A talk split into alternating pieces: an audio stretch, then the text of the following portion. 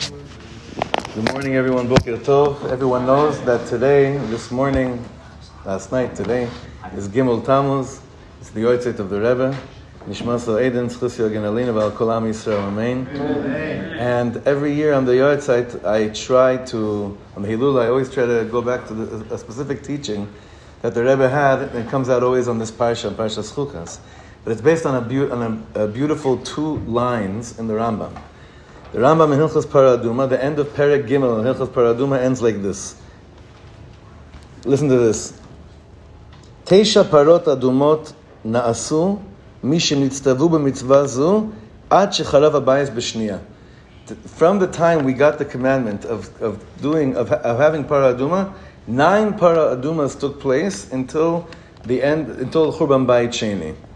Rishona asa Moshe Rabbeinu. The first one Moshe did. Moshe Rabbeinu did. Shnia asa Ezra.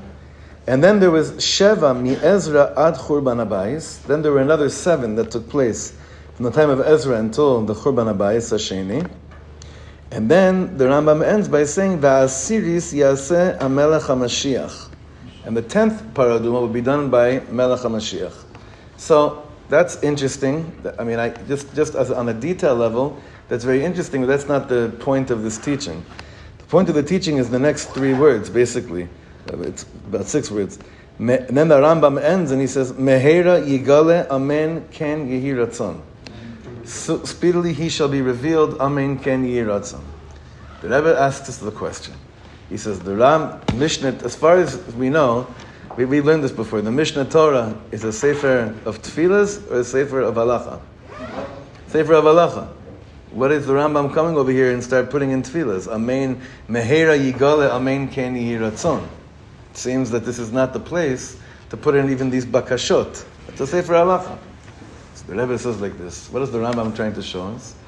That when a yid, even there's any mention of geula, tefillah has to come right away with it. Even if you're learning a sefer halacha, like learning Mishnah Torah, there's a mention of Mashiach in any way, shape, context, or form. At that moment, that poem, that, that, that, that awakens some kind of a desire in the heart of the yid. We don't just learn history books. Halacha is not history books.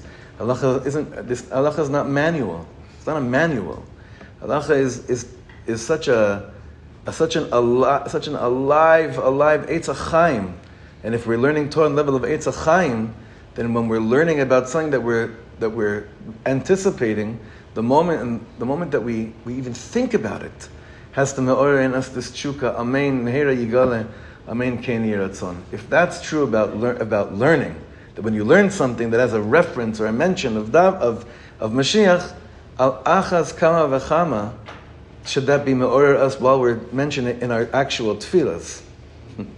Right? Mainly, it's one thing, it's a chiddush that you say when you're learning about Mashiach, boom, it should come in ma'orah, some kind of isarus from Mashiach. But when you're davening for Mashiach, how much more so?